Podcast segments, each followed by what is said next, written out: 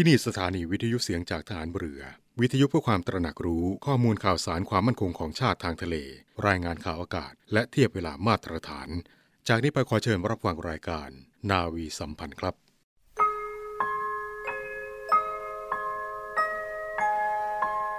เราจะสืบสาร รักษา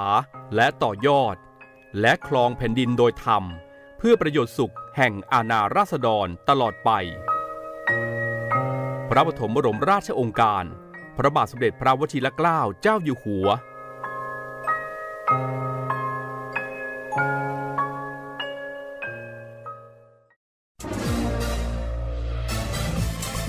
คุณกำลังฟังเสียงจากฐานเรือ ทุกความเคลื่อนไหวในทะเลฟ้าฝั่งรับฟังได้ที่นี่เสียงจากทหารเรือ กับช่วงเวลาของรายการนาวีสัมพันธ์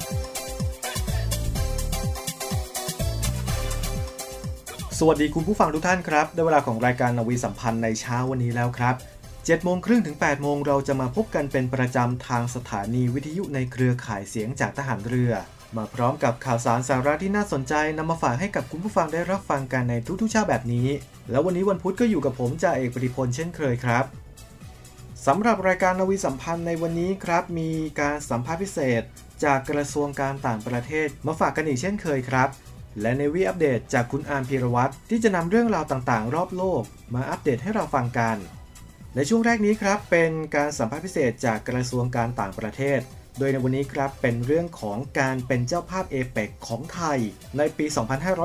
2565 โดยนางสาวปรินัทอภิรัตผู้อำนวยการกองนโยบายเศรษฐกิจระหว่างประเทศ กรมเศรษฐกิจระหว่างประเทศ กระทรวงการต่างประเทศจะเป็นผู้ให้สัมภาษณ์ และทำการสัมภาษณ์โดยผู้ดำเนินรายการ จากสถานีวิทยุกระจายเสียงแห่งประเทศไทยหรือ สวท ครับ พร้อมแล้วไปติดตามการสัมภาษณ์พิเศษจากกระทรวงการต่างประเทศ ในหัวข้อการเป็นเจ้าภาพเอเปกของไทยในปี 2565 กันได้เลยครับ เรามาดูเรื่องของการที่ไทยจะได้เป็นเจ้าภาพ เอเปกนะครับในปีหน้านะครับปี 2565 นะครับว่าเราจะมีบทบาทอย่างไร แล้วก็ที่สำคัญเนี่ยคนก็สอบถามกันเข้ามาครับ ว่าเอเอเปกเนี่ยคืออะไรได้ยินกันมานานแล้ว ได้ยินแต่ประชาคมอาเซียนเนี่ยที่ไทยได้เป็นประธานอาเซียนเมื่อปี 2562 ซึ่งตอนนั้นมีบทบาทมากเลยครับไทยครับ ตอนที่เป็นประธานอาเซียนเนี่ยมีการประชุมอะไรต่างๆเนี่ยทั้งในประเทศแล้วก็นอกประเทศ ส่วนการประชุมในประเทศไทยของเราเนี่ยเราก็ได้ทั้งโอกาสต่างๆ ได้เห็นความร่วมมือร่วมใจของกลุ่มชาติอาเซียนเนี่ยที่เขาได้มาประชุมกัน แล้วก็ได้มีการประชุมแล้วก็มีมติอะไรในหลาย ๆ เรื่องนะครับ มีผลงานต่างๆ ที่ไทยได้ทำกันเอาไว้นะครับ นี่คือเรื่องของประชาคมอาเซียนที่ที่ไทยได้เป็นประธานเมื่อปี 2562 นะครับ ถือว่าได้ดำเนินการต่างๆ ที่เป็นรูปธรรม แล้วก็เป็นที่ได้รับการชมเชยจากประเทศอาเซียน ส่วนการประชุมเอเปกและครับ การประชุมเอเปกเนี่ยจะเหมือนการประชุมอาเซียนไหมและเอเปกเนี่ยคืออะไร มีความสำคัญอย่างไร แล้วถ้าไทยเป็นเจ้าภาพแล้วเนี่ยจะเกิดประโยชน์อะไรกับประเทศไทยบ้างนะครับ วันนี้พูดคุยเรื่องนี้กันครับกับคุณปรินัทอภิรัต ผู้อำนวยการกองนโยบายเศรษฐกิจระหว่างประเทศกรมเศรษฐกิจระหว่างประเทศครับ ตอนนี้ท่านผอพร้อมอยู่ในสายแล้ว สวัสดีครับผอครับ สวัสดีค่ะผอค่ะ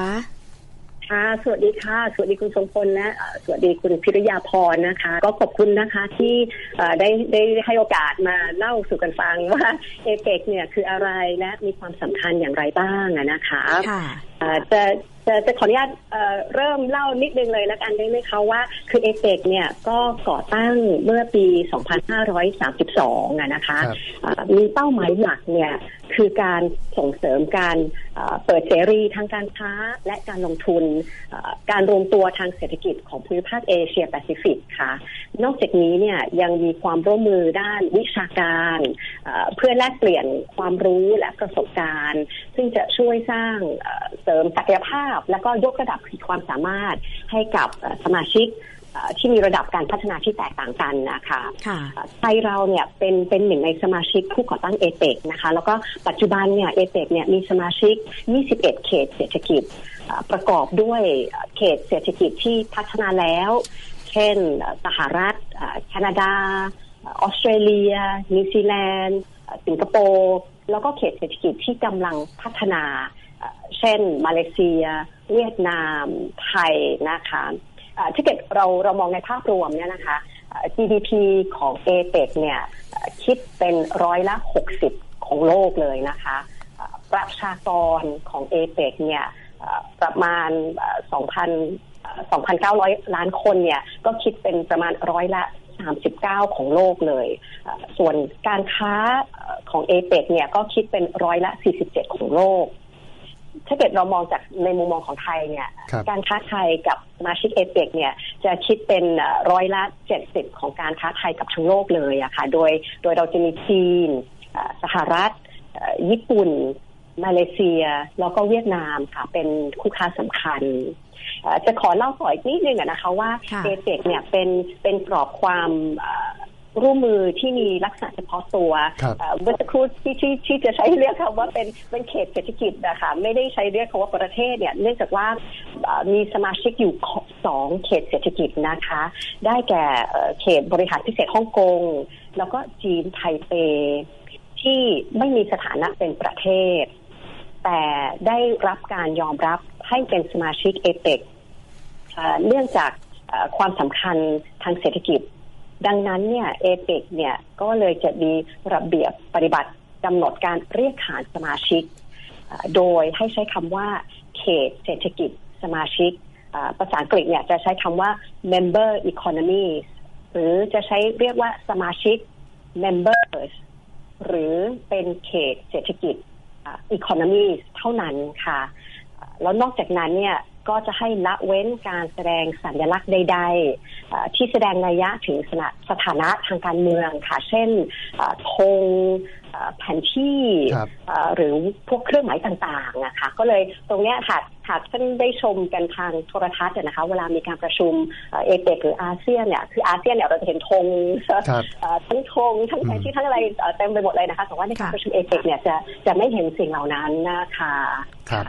แล้วเป็นยังไงบ้างครับ 30 กว่าปีที่ผ่านมาครับก่อตั้งเอเปกมาแล้วพัฒนาการเป็นยังไงกันบ้างฮะได้ดำเนินการอะไรกันไปบ้างช่วงที่ผ่านมา ค่ะ ก็ก็เมื่อปี 2537 เนี่ยนะคะผู้นำเอเปกเนี่ยก็ได้พบกันที่ที่โบกอที่ประเทศอินโดนีเซีย เอเปกเนี่ยก่อตั้งเมื่อ 2532 พอปี 2537 เนี่ยก็ได้ผู้นำเนี่ยก็ได้มารวมตัวกัน แล้วก็มาตั้งเป้าหมาย เพื่อนำไปสู่การเปิดเสรีทางด้านการค้า การลงทุนของเอเชียแปซิฟิกเนี่ยโดยตั้งเป้าไว้เนี่ยให้ให้ทำให้บรรลุเป้าหมายเนี่ยภายในปี 2563 อันนี้เป้าหมายเนี่ยก็เป็นที่รู้จักกันว่าเป็นเป้าหมายโบกอหรือภาษาอังกฤษเนี่ยเราจะใช้คำว่าโบกโกนะคะ ทีนี้อย่างที่คุณสมพรบอกเนี่ยค่ะคือผ่านไปแล้วก็เกือบ 30 ปีตอนนี้มันก็ปี 2564 แล้ว เป้าหมายของเรามันคือเมื่อปีที่แล้วใช่ไหมคะที่เกิดจะถามว่าเอเปกเนี่ยเราได้ได้บรรลุเป้าหมายการรวมตัวทางเศรษฐกิจหรือไม่เนี่ยก็ก็อยากที่จะขออนุญาตทำ ความเข้าใจกันนิดนึงเกี่ยวกับบริบทของเอเปกนะคะว่าเอเปกเนี่ยเป็นเป็นกรอบความร่วมมือที่ตั้งอยู่บนพื้นฐานของความสมัครใจแล้วก็ฉันทามติไม่มีผลผูกพันทางกฎหมายเอเปกเนี่ยจึงสามารถเป็นเป็นแหล่งบ่มเพาะทางความคิด เป็นเวทีที่กิจกิจสมาชิกเนี่ยที่มีระดับการพัฒนาที่แตกต่างกัน และมหาอำนาจเนี่ยเช่นจีน รัสเซียสหรัฐเนี่ยมาสามารถพูดคุยร่วมโต๊ะกันนะคะแล้วก็มีความร่วมมือทางเศรษฐกิจกันได้นะคะ ดังนั้นเนี่ยที่เกิดเรามามองถึงเรื่องของการรวมตัวทางเศรษฐกิจของเอเชียแปซิฟิกเนี่ยมันเราอาจจะมองเป็นเป็นลักษณะของการเดินทาง มากกว่าจะเป็นจุดหมายปลายทางค่ะและเมื่อเมื่อสิ้นสุดเป้าหมายเราเมื่อปีที่แล้วนะคะเอเปกก็เลยได้ได้จัดทำวิสัยทัศน์ปุตราจายา คศ2,500 2040 ค่ะ หรือที่เราเรียกกันว่าเอเปกพุทราจายาวิชั่น2040 นะคะ ซึ่งกำหนดทิศทางการดำเนินงานของเอเปกต่อไปในอีก 20 ปีข้างหน้า สาระสำคัญเนี่ยก็ยังเน้นเรื่องการเปิดเสรี และการรวมตัวทางเศรษฐกิจ แต่เพิ่มมิติความมั่นคงของมนุษย์ การเติบโตที่ยั่งยืนและครอบคลุม การรับมือกับการเปลี่ยนแปลงของสภาพภูมิอากาศ การเปลี่ยนผ่านสู่ยุคดิจิทัลเพื่อเพื่อเพื่อทำให้เอเปกเนี่ยค่ะมีความเกี่ยวข้องกับบริบทของโลกในปัจจุบันด้วยนะคะหากเรามามองถึงว่าแล้วเอเปกเนี่ยผ่านมาสสิปีเราเราเราประสบความสำเร็จอะไรบ้างนะคะขออนุญาตแชร์เรื่องสถิตินิดนึงละกันได้ไหมคะว่า หากเรามองในในในในเชิงของตัวเลขนะคะ GDP ในภูมิภาคเนี่ย ได้ได้เพิ่มขึ้นเนี่ยจาก9ล้านล้านเหรียญสหรัฐเนี่ยตอนนี้ก็เพิ่มขึ้นมาเป็น 46.9 ล้านล้านเหรียญสหรัฐรายได้ต่อหัวของประชากรในภูมิภาคเนี่ยเพิ่มขึ้นร้อยละ74 เลยนะคะ ส่วนอัตราภาษีโดยเฉลี่ยเนี่ยลดลงเนี่ยจากร้อยละ17เนี่ยตอนนี้ก็เหลือโดยเฉลี่ยนะคะเหลือเหลือร้อยละ 5.3 แล้วก็ส่วนอัตราส่วนของประชากรที่ยากจนเนี่ยก็ได้ลดลงเนี่ยจาก1,400 ล้านคน อันนี้เนี่ยเมื่อปี 2533 เนี่ยนะคะ ก็ลดลงเหลือ 340 ล้านคน อันนี้จะเป็นตัวเลขของปี 2558 นะคะถ้าเกิดเราจะมองมาในส่วนเป็นเป็นสัดส่วนนะคะ จะเป็นสัดส่วนประชากรที่ยากจนในภูมิภาคเนี่ย ลดลงจากร้อยละ 63.2 เนี่ย เหลือเพียงร้อยละ 12.2 ค่ะ ครับ ก็แสดงว่าหลักใหญ่ใจความเนี่ยเอเปกเนี่ยก็เป็นการพูดคุยในกลุ่มสมาชิกเรื่องของเศรษฐกิจเนี่ยเป็นหลักใช่ไหมฮะ เรื่องของความมั่นคงเรื่องของอะไรพวกนี้เราจะไม่ได้คุยในที่ประชุมเลยแหละฮะ ถูกต้องค่ะ ก็ไม่ไม่ได้ไม่ได้คุยเป็นหลักค่ะ แต่ว่ามันมีพวกองค์ประกอบของเรื่องความมั่นคงอยู่ในนั้นด้วยนะคะอย่างอย่างแต่จะไม่ใช่ความมั่นคงในในลักษณะของแบบนาโต้หรืออะไรอย่างนั้นนะคะแต่ว่า เพราะมันอาจจะเป็นในความมั่นคงทางด้านมิติไซเบอร์คือเอเปกเราก็มีตัวให้เข้ากับสถานการณ์โลกในปัจจุบันด้วยอะค่ะคือตอนนี้เราเอาสู่ยุคดิจิทัลเรื่องอีคอมเมิร์ซเรื่องพวกดิจิทัลแพลตฟอร์ม e-finance เรื่อง การทำธุรกรรมทางการเงินมากขึ้นใช่ไหมคะครับเพราะฉะนั้นเนี่ยมันก็จะมีเรื่องของภัยคุกคามทางด้านไซเบอร์หรือหรือแม้กระทั่งความความปลอดภัยของข้อมูล ความเป็นส่วนตัวของบุคคลอะไรเช่นนี้ค่ะ ซึ่งสิ่งเหล่านี้ก็มีการคุยกันในเอเปกแล้วก็เรื่องของของภัยคุกคามก็มีการคุยด้วยนะคะ อย่างอย่างเช่นตอนอย่างอย่าง ภัยคุกคามเนี่ยอย่างเช่นตอนนั้นน่ะตอนที่เกิดเหตุการณ์9-11ที่สหรัฐก่อการร้ายครับใช่ใช่ไม่ใช่ก่อการร้ายของคุณค่ะก็ก็ได้มีการหยิบยกเรื่องนี้มามาคุยกันด้วยมาหารือกันนะคะ แต่ว่าไม่ได้เป็นหัวใจหลัก ของเอเปกค่ะ หัวใจหลักเนี่ยจะเป็นเรื่องของอการค้าและการลงทุนค่ะครับหลายคนบอกว่าเออความร่วมมือทางเศรษฐกิจการค้าการลงทุนแล้วจะส่งผลดีกับคนในประเทศยังไงอ๋อแน่นอนแหละ เพราะว่าพอทุกอย่างเศรษฐกิจดีขึ้นประชาชนมีคุณภาพชีวิตมีความปลอดภัยดีขึ้นแล้วเนี่ยมันก็จะไปเรื่องสาธารณสุขเรื่องของการต่อต้านการก่อการร้ายเรื่องของภัยพิบัติธรรมชาติเรื่องของการอนุรักษ์สิ่งแวดล้อมก็จะตามมาคือหลักใหญ่ใจความก็คือว่าจะให้ประชาชนเนี่ยในแต่ละประเทศเนี่ยที่เป็นสมาชิกมีคุณภาพชีวิตที่ดีขึ้น และแน่นอนความปลอดภัยก็จะตามมานะครับ เวทีนี้ก็เหมือนเป็นเวทีที่มีการมาพูดคุยเฉยๆ แต่ว่าข้อตกลงอะไรต่างๆ นี่ก็ไม่ได้ผูกมัดประเทศสมาชิกต่างๆ ให้ต้องปฏิบัติตามหรือเปล่าครับถูกต้องเลยค่ะถูกต้องเลยค่ะขอบคุณมากเลยค่ะ คุณคุณสมพลที่ได้ช่วยสรุปให้ให้อย่างดีนะคะโทษทีอาจจะพูดยืดเยื้อไปนิดนึงแต่แต่ถูกต้องค่ะไม่ได้ความตกลงเนี้ยไม่ได้มีข้อผูกมัดอะไรที่ที่จะต้องบรรลุให้ได้ แต่แต่ว่ามันเป็นความเป็นเป็นความตกลงร่วมกันว่าเราจะ ไปเราจะร่วมกันในในการเดินทางอันนี้ค่ะ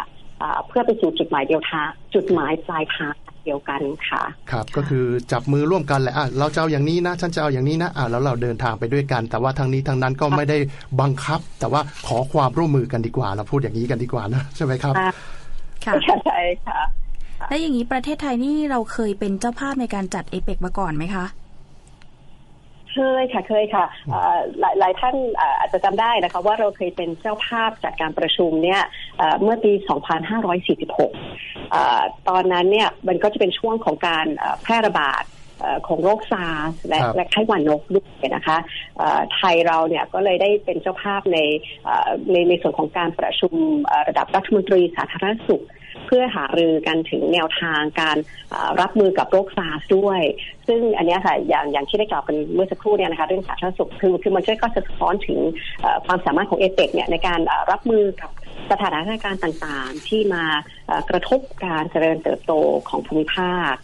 แล้วก็ส่วนในส่วนของหัวข้อหลักเอเปกเนี่ยก็จะเปลี่ยนไปในแต่ละปีด้วยค่ะแล้วแต่เขตเศรษฐกิจที่เป็นเจ้าภาพในปีนั้นๆนะคะในตอนที่ปี ที่ไทยเราเป็นเจ้าภาพเนี่ยเมื่อปี 2546 เนี่ยหัวข้อหลักของเราเนี่ยจะเป็นขออนุญาตใช้ภาษาอังกฤษนะคะเป็น a world of differences partnership for the future a world of differences partnership for the future ซึ่งซึ่งเราก็ได้เล็งเห็นความแตกต่างของของของเขตเศรษฐกิจที่เป็นสมาชิกกันนะคะ แต่ว่าเราก็จะมาร่วมมือกันเพื่อเดินหน้าต่อไปร่วมกันสู่อนาคตนะคะ ครับ ก็คือเหมือนแสวงจุดร่วมสงวนจุดต่างกันแหละ เพราะแต่ละประเทศเนี่ยมาจากคนละทิศคนละทางแต่เราก็จะจับมือร่วมกันกันไปให้ได้ นี่คือประเด็นที่เราพูดคุยกันเมื่อปี 46 กี่ปีแล้วนะฮะ20 20กับ20ปีแล้วบังเอิญไปไหมว่าปี 46 มีการระบาดของโรคซา แล้วเราจะเป็นเจ้าภาพปี 65 มีเรื่องโควิดพอดีนี่บังเอิญไปหรือเปล่าครับทำไม บังเอิญค่ะบังเอิญซึ่งซึ่งซึ่งตอนนี้ก็ก็มีการคุยกันในกรอบของทางด้านสาธารณสุขในในเอเปกด้วยนะคะเกี่ยวกับเกี่ยวกับเรื่องนี้แล้วก็มีความข้อเสนอข้อเริ่มกันว่าว่าเราจะร่วมมือกันเพื่อเพื่อที่จะรับมือเรื่องนี้กันอย่างไรบ้างนะคะแต่เป็นเรื่องบังเอิญค่ะครับแต่ผมเหมือนเอ๊ะทำไมปี 46 เราเป็นเจ้าภาพเจอซา พอปี 65 ปีหน้าเนี่ย ก็มีโควิดพอดีบังเอิญไปหรือเปล่านะครับ แล้วตอนนี้เป็นยังไงพอดีมันมีทั้งโควิดมีทั้งสถานการณ์โลกที่เปลี่ยนแปลงไปผู้นำสหรัฐก็เปลี่ยนบริบททางการค้าทางเศรษฐกิจการลงทุนก็เปลี่ยนจีนก็ใหญ่โตขึ้นอ่าสหรัฐก็มีปัญหาโควิด ปัจจัยต่างๆ เหล่านี้นะฮะพอเราเอาผนวกรวมกันไปปุ๊บ ในการที่เราจะเป็นเจ้าภาพในปีหน้าเราเตรียมการอะไรกันไปถึงไหนแล้วบ้างครับก็ก็ในในในชายนี้เนี่ยค่ะเราเราก็ได้เตรียมการกันกันมาสมควรเลยอะค่ะเราก็ได้ได้ได้มีการ หารือกันทั้งกับภาคส่วนต่างๆนะคะ แล้วก็ท่านท่านนายกเองเนี่ยท่านก็อันนี้อันนี้ในเชิงของการเตรียมการของภาครัฐแล้วกันนะคะท่านก็ได้เป็นประธานของคณะกรรมการระดับชาติเพื่อเตรียมการการเป็นเจ้าภาพของเอเจของเราในปี 2565 เนี่ยนะคะ แล้วก็ได้มีการแต่งตั้งนักอนุกรรมการในด้านต่างๆ เพื่อที่จะมาขับเคลื่อนการเตรียมการเหล่านี้ค่ะ ซึ่งซึ่งการเตรียมการเป็นเจ้าภาพเอเปกเนี่ยเป็นเป็นกระบวนการที่ภาคส่วนต่างๆเนี่ยโดยเฉพาะภาคธุรกิจเนี่ยนะคะแล้วก็ภาคประชาชนเนี่ยมีส่วนร่วมสำคัญเลยอะค่ะในการขับเคลื่อนทั้งทั้งในในมิติของการพัฒนาเนื้อหาหัวข้อ แล้วก็ประเด็นที่ไทยให้ความสำคัญแล้วก็ในมิติของของการดำเนินโครงการเพื่อที่จะมีผลลัพธ์ที่ที่จับต้องได้ และเป็นประโยชน์ให้กับประชาชนคนไทยแล้วก็ของภูมิภาคนะคะเราก็ได้มีการจัดเวทีต่างๆ ที่ที่ผู้แทนจากภาคส่วนต่างๆเนี่ยจะสามารถมันมีส่วนร่วมได้นะคะ แล้วก็ การประชุมเอเปกของในระดับผู้นำของเราเนี่ยในปีหน้าเนี่ยนะคะคาดว่าจะเป็นครั้งแรกที่ผู้นำเขตเศรษฐกิจเอเปกเนี่ยจะได้เดินทางมาพบกัน ตั้งแต่การประชุมผู้นำเมื่อปี 2561 ที่ปาปูนิกินีเป็นเจ้าภาพอะค่ะเพราะเมื่อปี 62 เนี่ยชิลีเนี่ยเขาก็ได้ยกเลิกการประชุมในระดับผู้นำไปเนี่ยนะคะเนื่องจากสถานการณ์ การเมืองภายในภายในประเทศของเขา แล้วก็ส่วนมาเลเซียซึ่งเป็นเจ้าภาพปีที่แล้ว แล้วก็นิวซีแลนด์เนี่ยที่เป็นเจ้าภาพในปีนี้เนี่ยก็ได้จัดประชุมผ่านระบบ การประชุมทางไกลกันนะคะเนื่องเนื่องด้วยโควิดการประชุมของผู้นำเนี่ยอันนี้อันนี้จะเป็นภาพที่ที่เราอาจจะคุ้นตากันนะคะที่จะมีผู้นำมายืนถ่ายภาพกันที่ที่ใส่ชุดอาจจะเป็นชุดประจำชาติหรือว่าชุดที่ชุดที่แสดงเป็นเสื้อค่ะที่จะแสดงถึงเอกลักษณ์ของ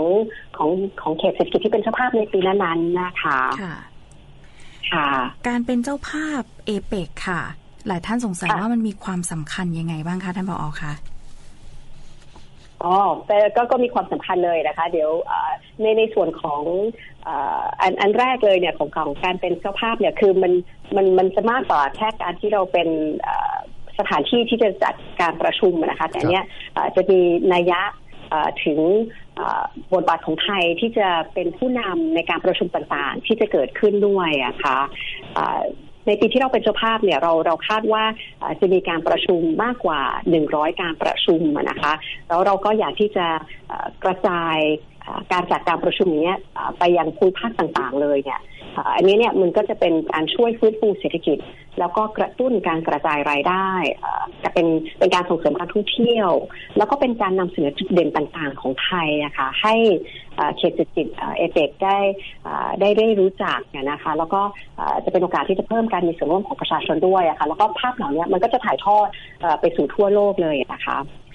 นอกนอกจากนี้เนี่ยเราก็สามารถที่จะ พัฒนาเราก็ส่งเสริมความแข็งแกร่งของเศรษฐกิจในภูมิภาคเนี่ยโดยเฉพาะในยุคหลังโควิด -19 เลยเนี่ยค่ะ โดยเป็นเป็นโอกาสที่เราจะได้ผลักดันที่ที่เราเห็นแล้วที่เราให้ความสำคัญนะคะเช่นเรื่องการฟื้นฟูความเชื่อมโยงหลังจากที่เกิด disruption ต่างๆ เนี่ยนะคะการสนับสนุน MSME ของเรา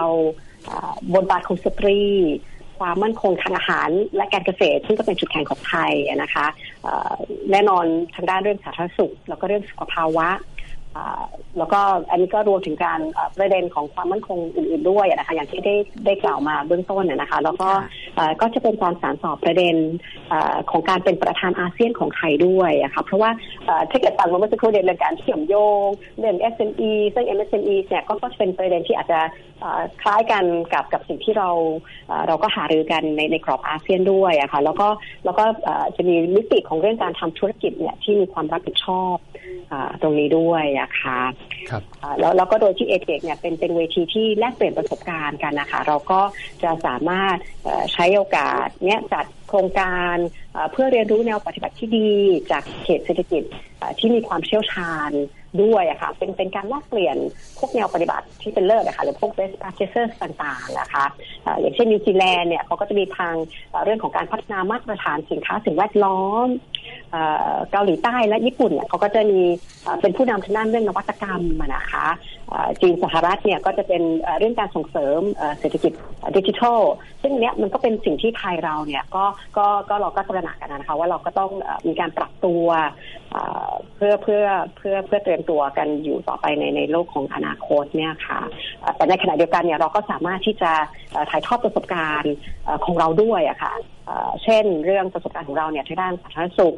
การรับมือกับโควิด -19 ซึ่งก็ก็เป็นที่ยอมรับด้วยนะคะแล้วก็เรื่องในในส่วนของเรื่องการพัฒนาของเราในเพื่อเพื่อบรรลุเป้าหมายการพัฒนาที่ยั่งยืนนะคะครับก็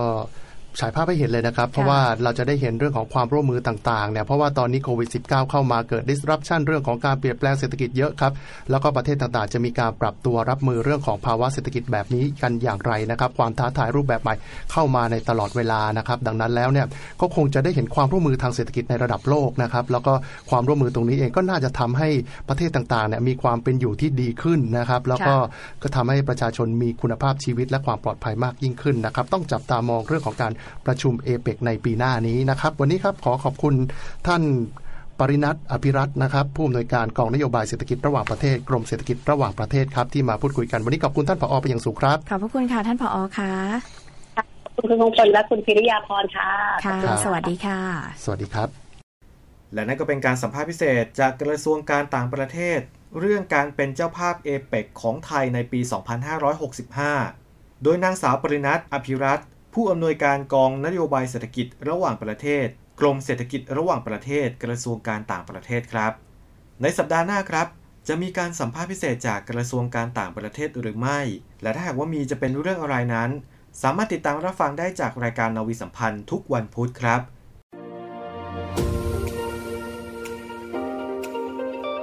เนวีอัปเดตกับพีรวัตรสุทธิบุญ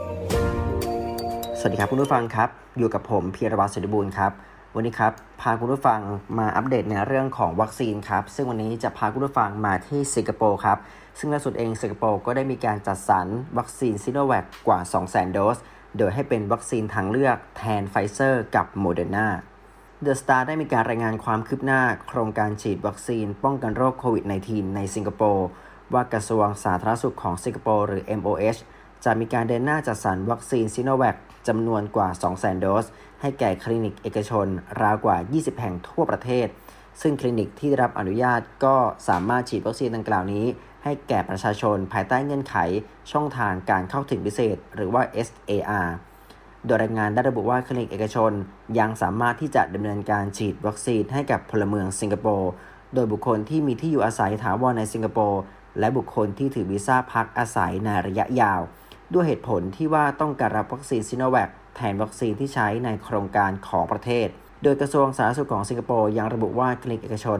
ยังสามารถเรียกเก็บเงินค่าดำเนินการจากผู้ที่เข้ารับวัคซีนนี้ได้อีกด้วยสำหรับชาวสิงคโปร์ราวกว่า 34,000 คนที่ปฏิเสธการเข้ารับวัคซีนชนิดสารพันธุกรรม รวมถึงผู้ที่แพ้วัคซีนนี้ รัฐบาลจะมีการจ่ายค่าชดเชย และค่าบริการหากตัดสินใจเข้ารับวัคซีนซิโนแวคนี้อีกด้วย นอกจากนี้ก็ยังพบว่ามีประชาชนราวกว่า 2,000 คนที่เกิดอาการแพ้ อันเนื่องมาจากการฉีดวัคซีน mRNA โดสแรก ซึ่งก็ถือว่าไม่ควรเข้ารับวัคซีนชนิดดังกล่าวอีกเป็นโดสที่ 2 และเพื่อเป็นการปกป้องคนกลุ่มนี้จากโรคโควิด -19 กระทรวงสาธารณสุขก็ถือว่ากำลังประเมินและจะนำเข้าวัคซีนที่ไม่ใช่ชนิด mRNA นี้ อีกหนึ่งข่าวครับ พาคุณผู้ฟังไปที่นิวยอร์กครับ ซึ่งล่าสุดเอง ทางนิวยอร์กก็ได้มีการฉลองเข้าสู่สภาวะปกติ และยังมีการจองที่จะจัดคอนเสิร์ตใหญ่ที่เซนทรัลพาร์คอีกด้วยสำนักข่าวรอยเตอร์สได้มีการรายงานว่าเมืองนิวยอร์กประเทศสหรัฐอเมริกา เตรียมที่จะมีการจัดคอนเสิร์ตใหญ่ ณสวนสาธารณะเซนทรัลพาร์คซึ่งก็จะมีศิลปินซุปเปอร์สตาร์ชื่อดังมาร่วมแสดงเป็นจำนวนมาก ในขณะนี้ยังไม่ได้มีการเปิดเผยรายชื่อของศิลปิน ซึ่งก็คาดว่าคอนเสิร์ตนี้จะจัดขึ้นในเดือนสิงหาคม 2564 เพื่อเป็นการประกาศว่านิวยอร์กได้กลับเข้าสู่ภาวะปกติแล้ว หลังจากที่เมืองจะต้องฝ่าและก็ผ่านการระบาดครั้งใหญ่ โดยในบินเบอร์เบลาซิโอ นายกเทศมนตรีได้กล่าวไว้ เมื่อวันจันทร์ที่ 7 มิถุนายนที่ผ่านมา โดยการแสดงดนตรีสดครั้งนี้ก็ถือว่าเป็นส่วนหนึ่งของการเฉลิมฉลอง ซึ่งจะมีขึ้นตลอดสัปดาห์ทั่วเมืองนิวยอร์กซึ่งครั้งหนึ่งเมืองนี้ ถือว่าเคยเป็นศูนย์กลางการแพร่ระบาดในสหรัฐ แต่ในขณะนี้พลเมืองมีอัตราการฉีดวัคซีนสูงขึ้น และมีผู้ติดเชื้อไวรัสลดลงแล้ว และถือว่าจะเป็นสัปดาห์ที่น่าตื่นเต้น และน่าจดจำครั้งหนึ่งในชีวิตของนครนิวยอร์กซิตี้อีกด้วย นายเดอบลาซิโอนายกเทศมนตรีก็ยังไม่ได้ประกาศรายชื่อศิลปินที่จะมาสำหรับคอนเสิร์ตนี้ แต่สำนักข่าว The New York Times ก็ได้มีการรายงานว่า และมีการคาดการณ์ว่าน่าจะมีขึ้นในวันที่ 21 สิงหาคม โดยในพื้นที่โซน Great Lawn ซึ่งถือว่าเป็นส่วนหนึ่งของสวนสาธารณะเซนทรัลพาร์ครวมถึงนายคลายฟ์เดวิดบุคคลในวงการเพลงระดับตำนาน ก็ยังมีการเปิดเผยว่าจะมีการจัดงานใหญ่ที่รวบรวมศิลปิน และรวบรวมดาราดัง ตามคำกล่าวของนายเดอร์เบลาซิโออีกด้วย ในขณะที่สำนักข่าว The Times ได้รายงานว่าคอนเสิร์ตนี้จะมีการแบ่งโซนของผู้ที่ได้รับการฉีดวัคซีนแล้ว และโซนของผู้ที่ยังไม่ได้รับการฉีดวัคซีน โดยประมาณร้อยละ 70 ของตั๋วเข้างาน จะเป็นการถูกส่งมอบให้แก่บุคคลที่ได้รับการฉีดวัคซีนแล้ว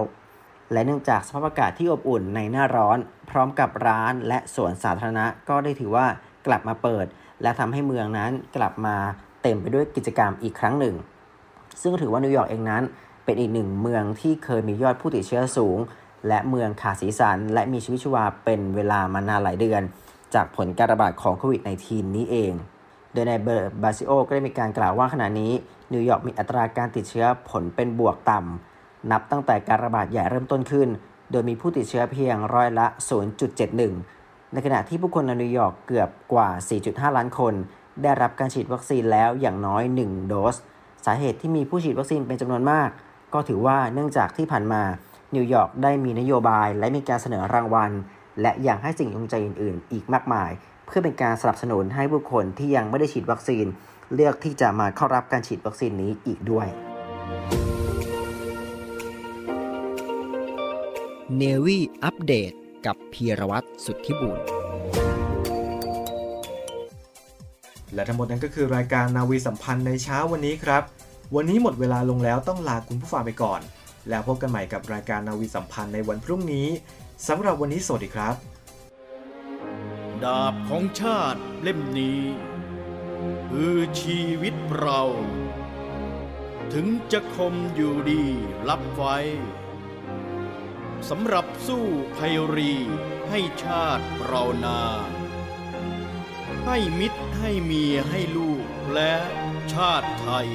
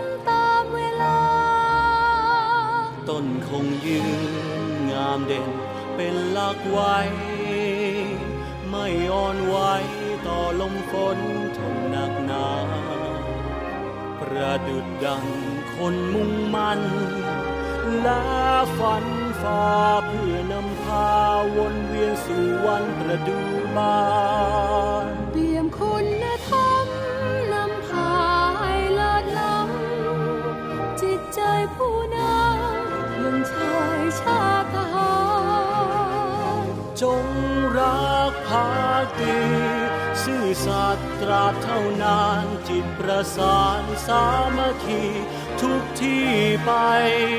คือเกียรติยศแห่งราชนาวี